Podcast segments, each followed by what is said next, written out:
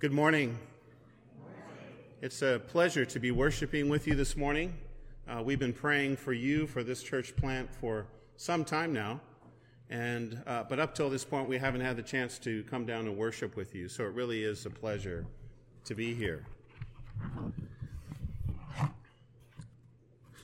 Uh, Jay indicated that you are doing a whirlwind tour of the Gospel of Mark. Uh, that you hope to get through it in about three months. Um, he also said that he's encouraging you to read through the gospel at least once a week. Is that right? How are you guys doing with? Oh, we won't raise hands. Uh, hopefully, you're doing well with that. This is a great practice, by the way. Um, Christians today too often uh, get the Bible in bite sized pieces. Um, and what happens when we do this is that we lose a sense of the big picture. Uh, we miss the forest for the trees, as it, as it were. We, we get so caught up on the individual trees that we lose a sense of the larger contour of the forest. Um, we need to get these stories. We need to get them into our bones. And in the words of our gospel reading for this morning, um, the word needs to take deep root in the soil of our hearts. And reading through large passages of Scripture is a great way for that to happen. Today is the second Sunday after Epiphany. And in this darkest and coldest time of the year, we celebrate the manifestation of Jesus Christ. Um, it's been about four weeks since the first day of winter. And I don't know if you've noticed, but the days are slowly getting longer. In fact, We've gained about 25 minutes since the first day of winter. And by the end of this month, we'll have gained another 25 minutes. The, the light is coming. And like the coming of spring, the revelation of Jesus in the Gospels is gradual. Jesus doesn't ride into Jerusalem on a white charger, declaring himself to be the long awaited Messiah, does he? No, he, instead, he reveals himself slowly and strategically. This makes me think of Emily Dickinson's famous poem, Tell the Truth, Tell All the Truth, but Tell It Slant. Success in circus, circuit lies. Too bright for our infirm delight, the truth's superb surprise. As lightning to the children ease with explanation kind, the truth must dazzle gradually, or everyone be blind. We see this kind of light imagery uh, in Epiphany as well. And this is evident in Isaiah's prophecy about Jesus' early ministry in Galilee. This is from Isaiah chapter 9, verses 1 and 2. But there will be no gloom for her who was in anguish. In the former time, he brought into contempt the land of Zebulun and the land of Naphtali. But in the latter time, he has made glorious the way of the sea, the land beyond Jordan, Galilee of the nations. The people who walked in darkness have seen a great light. Those who dwell in a land of deep darkness, on them the light has shone. Epiphany is about God's revelation, then, about his light coming into dark places. But darkness is not dispelled without a struggle, is it? And as we see in the early chapters of Mark, the first advent of Christ is met with considerable opposition. With the coming of light, there's an inevitable cr- uh, clash with darkness. And Mark is especially concerned to highlight the conflict between light and darkness.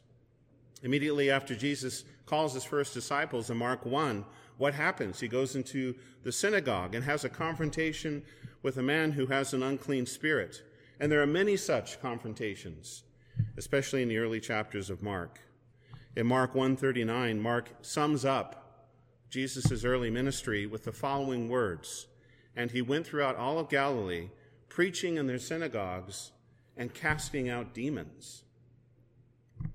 In Mark, then, we see Jesus manifested as, as the exorcist, the Son of God who has power over demons. We also see Jesus revealed as the great physician. He can cure all ills, all human ailments. He heals the sick. He heals lepers, the paralytic, and even people with deformities, the man with the withered hand on the Sabbath.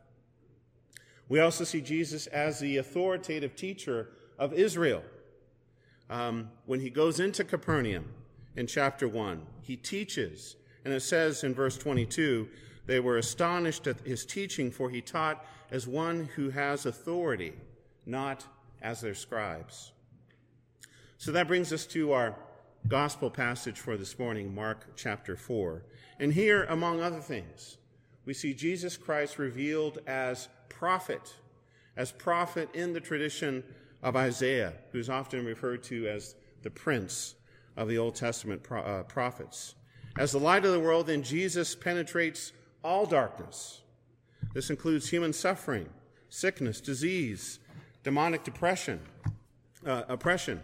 But he also penetrates the darkness of the human condition, the heart.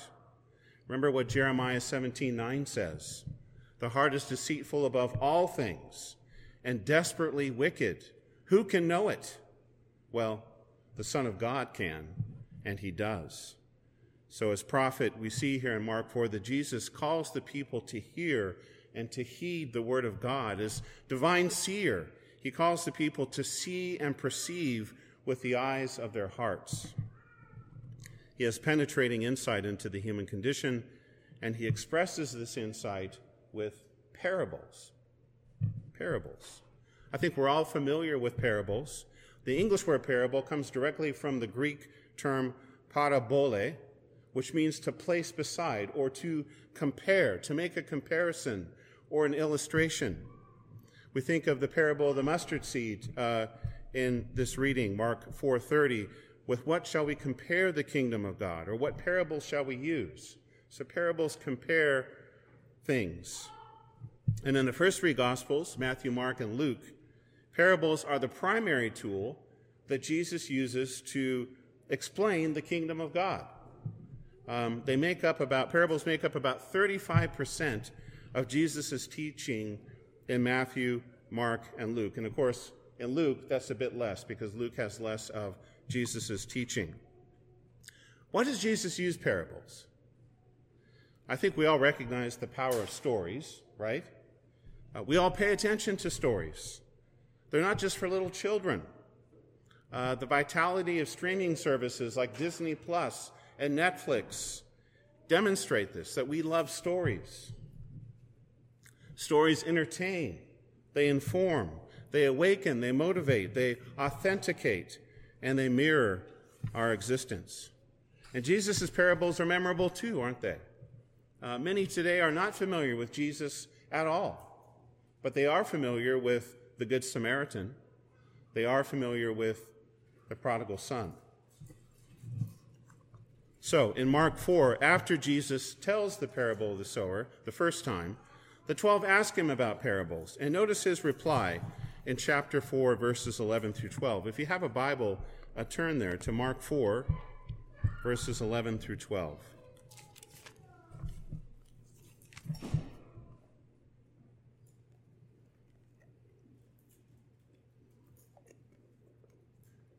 Notice Jesus' reply about why he uses parables. To you has been given the secret of the kingdom of God, but for those outside, everything is in parables, so that they may indeed see, but not perceive, and may indeed hear, but not understand, lest they should turn and be forgiven. This is a strange answer. This is a difficult answer. In fact, the, this response has confused many because it seems to directly contradict the whole point of Jesus' coming into the world, doesn't it? Didn't Jesus come to bring light? Didn't he come to bring the truth to people? But here it seems like Jesus is keeping secrets, that he's hiding the truth. Part of the problem, I think, is that we have a misperception about parables. We think that parables are primarily intended to make Jesus' teaching more accessible, easier to understand. There is an element of that, but there's something more as well. First, we see in verses 11 and 12 that the mystery of the kingdom is revealed to insiders, not to outsiders. Jesus distinguishes to, between those who are on the inside and those who are on the outside. Um, and this word that's translated in the ESV, secret, can also be translated mystery. The Greek word is mysterion. And it doesn't really correspond with the English word mystery, though, at least in the sense that we tend to think of it today. When we think of mysteries, we think of what? Sherlock Holmes, Agatha Christie, uh, maybe Scooby Doo. Um, and those mysteries require careful investigation, uncovering. That's not really the sense of the New Testament term mysterium. Um, in this context in another New Testament context, it doesn't refer to what is mysterious or unknown, but rather to God's revelation, to what would be unknown if God hadn't revealed it to us. The outsiders, though, they get parables. Why? Jesus quotes from Isaiah in verse 12 so that they may indeed see but not perceive, and may indeed hear but not understand, lest they should turn and be forgiven. At face value, this seems to be saying that parables are designed to shut people out, that they prevent people from perceiving, understanding, and repenting. And as we said, didn't Jesus come to be the light of the world? Well, to understand this enigma here, it's helpful to look back at the passage that Jesus is quoting, Isaiah 6. So if you, want, if you can, turn back to Isaiah 6. And this passage comes uh, right after Isaiah witnesses God on the throne. And remember what God says Who will go out for us? Isaiah says, Here I am, send me. And then we understand a bit more about Isaiah's mission. Keep on hearing. Oh, this is what God says Go and say this to the people. Keep on hearing, but do not understand. Keep on seeing, but do not perceive. Make the heart of the people dull, and their ears heavy, and blind their eyes, lest they see with their eyes, and hear with their ears, and understand with their hearts, and turn and be healed. This is Isaiah's commissioning. God is sending him out as prophet, as his mouthpiece. And what does he tell him to do?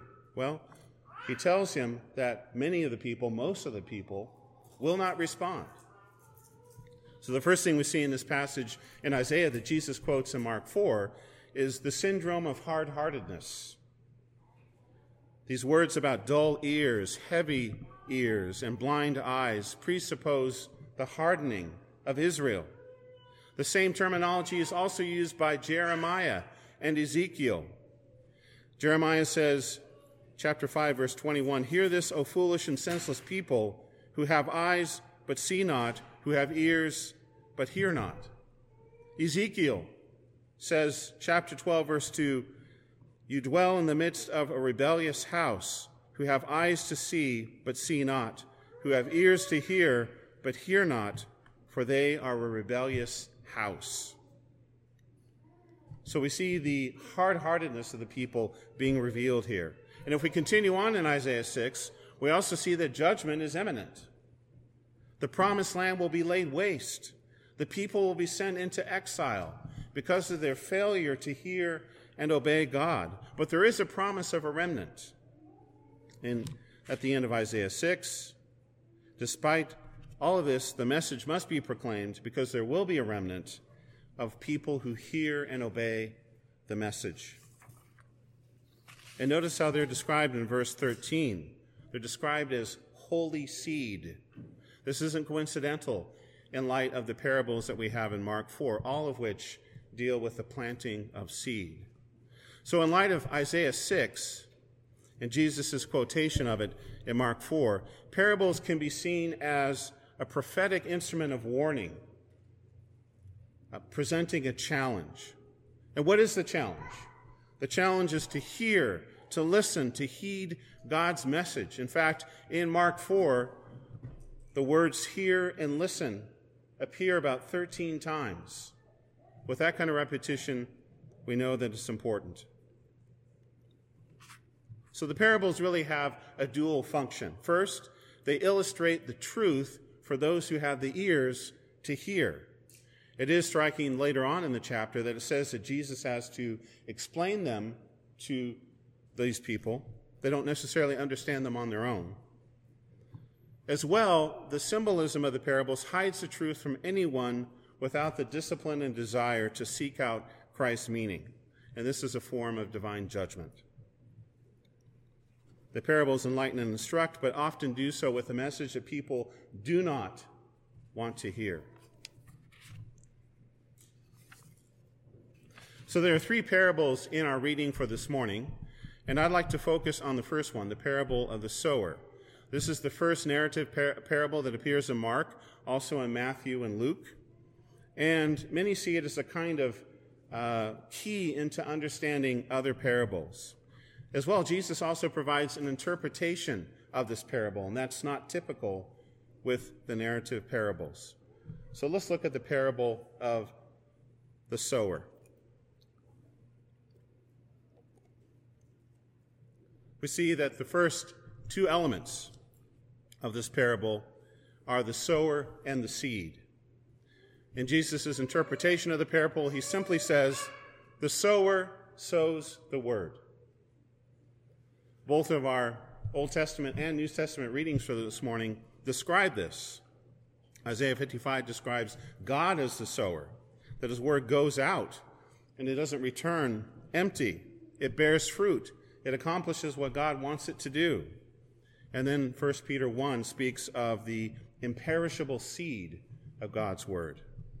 So here in Mark 4, Jesus is really fulfilling messianic prophecy as the sower of God's word. We don't see too much explanation about the sower and the seed, do we? The reason is the focus is on the soils. Clearly, the soil is a picture of the human heart. It's deceitful and wicked, as Jeremiah says, but God sees it for what it is. And Jesus tells this parable because he wants people to give careful consideration to the nature of their own hearts. There are four types of hearts that Jesus describes. Let's examine them closely. The first is the roadside soil, the path. Um, in the first telling, verse 4, some seed fell on the path, and the birds came and devoured it. Okay? This ground is hard from foot traffic, from people trampling on it. And because of its hardness, the seed never has a chance to take root and sprout. And as a result, the birds come and devour the seed. In the interpretation of this parable, verse uh, 15, Jesus says, The ones along the path, when they hear uh, the word, Satan immediately comes and takes it away, that which is sown in them. Satan uses many tools to snatch away the word deceit, confusion, human passion, pleasure. Uh, remember what Paul says in 2 Corinthians the God of this world has blinded the minds of unbelievers to keep them from seeing the light of the gospel, the glory of Christ, who is the image of God. There's zero receptivity with this particular soil. It's impenetrable. It's like concrete cement, or asphalt. Indifference, insensibility, and a love for sin have made this particular kind of heart dense, dry, and unreceptive. The light of Christ comes, the seed of the word, but it's rejected. Remember what John says the light has come into the world, and people love darkness rather than the light because their works were evil. That's the spiritual condition of the path, of the roadside soil. The second soil that Jesus describes here is the rocky ground. We get the description of this in the first telling, verses 5 and 6. Other seed fell on a rocky ground where it did not have much soil, and immediately it sprang up, since it had no depth of soil. And when the sun rose, it was scorched, and since it had no root, it withered away. Notice the statement in verse 5 it did not have much soil. So, by rocky ground, Jesus isn't describing soil that has small stones in it, but rather shallow soil on top of solid rock. Uh, because the plant is unable to reach the water to develop a root system when the sun shines and it becomes hot, it scorches the plant. And you can see this in arid climates, where during the rainy season, many plants come to life, but when it becomes dry, they turn brown because they have no root. They, they're not able to provide themselves with water. Jesus then tells us the spiritual condition of this particular kind of soil, the heart that it represents. And these are the ones sown on rocky ground, the ones who, when they hear the word, immediately receive it with joy. And they have no root in themselves, but endure for a while. When tribulation and perse- persecution arises on account of the word, immediately they fall away. Notice the initial response is positive, right? This is better than the roadside soil. There's a positive response. But it seems to be a superficial response. Like the soil, it's superficial. So when tribulation or persecution arises on account of the word, they fall away. Notice this phrase, on account of the word. It's not just any difficulties that come, but specifically difficulties that come from being associated with God on account of the word. Persecution. The third type of soil that Jesus tells us about, the third type of heart, is the weed or thorn infested ground. In the first telling, other seed fell among thorns, and the thorns grew up and choked it, and it yielded no grain. Anyone who's done gardening in the state of Virginia understands the challenge that weeds present. Um, it, it, it, it, it catches my attention every year how during this time of the year, everything is brown and barren. But sometime in mid to late May, this valley turns into a seasonal jungle, and weeds take over everything. You have to constantly fight them back. Jesus talks about the spiritual condition of this kind of heart in his interpretation, verses 18 to 19, that the thorny soil represents those who hear the word, but the cares of the world, the deceitfulness of riches, desire for other things, enter in and choke the word, and it proves unfruitful. The deceitfulness of riches and the desire for other things, that sounds like materialism. we know a lot about that in our culture. Material prosperity can give people a false sense of security and well being. And just a sort of a preview for what's coming later on in Mark, we see the story of the rich young ruler, right? Where Jesus says it's easier for a camel to go through the eye of a needle than it is for a rich man to enter the kingdom of God. But it's not just material possessions that can choke the word. Also, the cares of the world can do this. And these aren't necessarily bad. They're not inherently bad, the cares of the world, but they can't absorb all of one's time and energy. This is an occupation, but preoccupation with temporary things. These flood the heart and drown out God's word. Finally, we get to the good soil, the fruitful soil. Um, its chief characteristic is pretty straightforward it's fruitful, it bears fruit, it produces grain 30 times, 60 times, 100 times. When Jesus gives the explanation of the poem in verse 20, he says that these hear the word and accept it and bear fruit. The fact that we have different levels of fruitfulness 30, 60, 100 suggests that maybe not all believers are equally fruitful. And yet, an abundance of fruit is expected of all believers. So let me finish by providing sort of four points of application that directly relate to each one of these types of soil.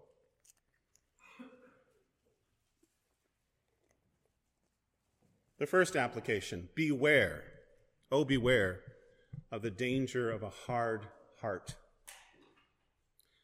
Keep in mind that hard heartedness is not just about pagans who sin flagrantly without repentance. In Mark 3, Jesus grieves the hard heartedness of the Pharisees. These are the most, seemingly, the most religious people in Israel, and they are hard hearted. Remember what the author of Hebrews says in chapter 3. Today, if you hear his voice, do not harden your hearts as in the rebellion on the day of testing in the wilderness. Fresh out of Egypt and in the desert, what do the children of Israel do? They go astray in their hearts. And as a result, the author of Hebrews tells us God does not allow them to enter his rest. They can't go to the promised land. Because of this, the author of Hebrew warns Take care, brothers, lest there be in any of you an evil, unbelieving heart leading you away from the living God. This is a danger for believers as well the problem of hard heartedness. Remember the case of Pharaoh? and his hard heart?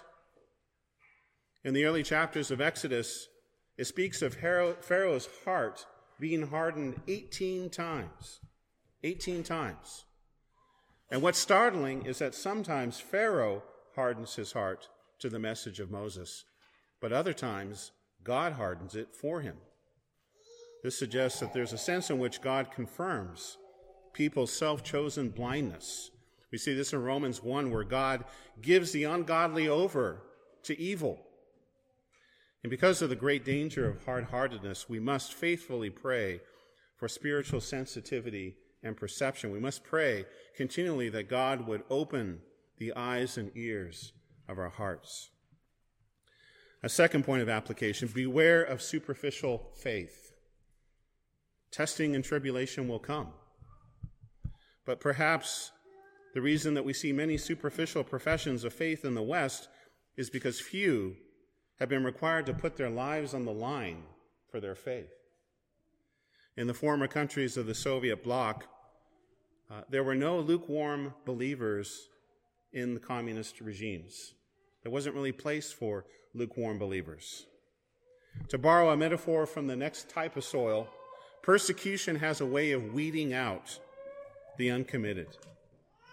Beware superficial faith. Third, beware of the chokehold.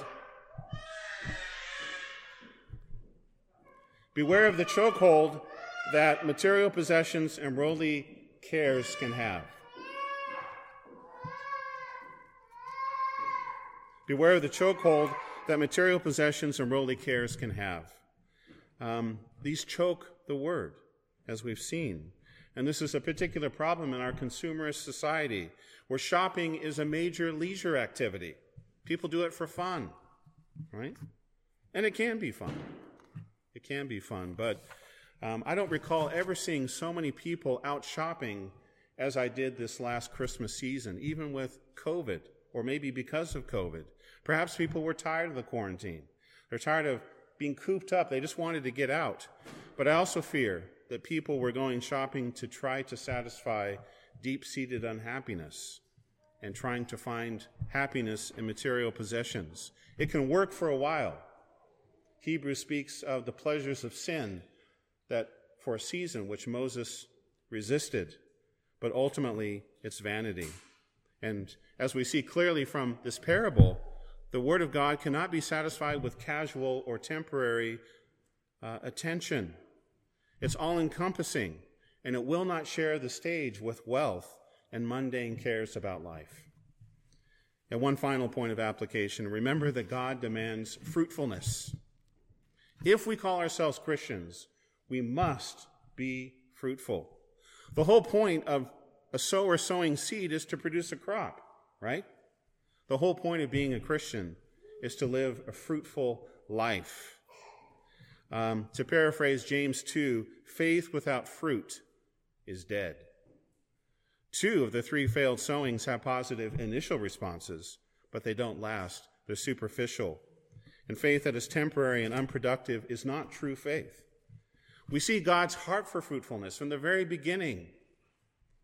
In Genesis 1, he tells all of creation to be fruitful and multiply.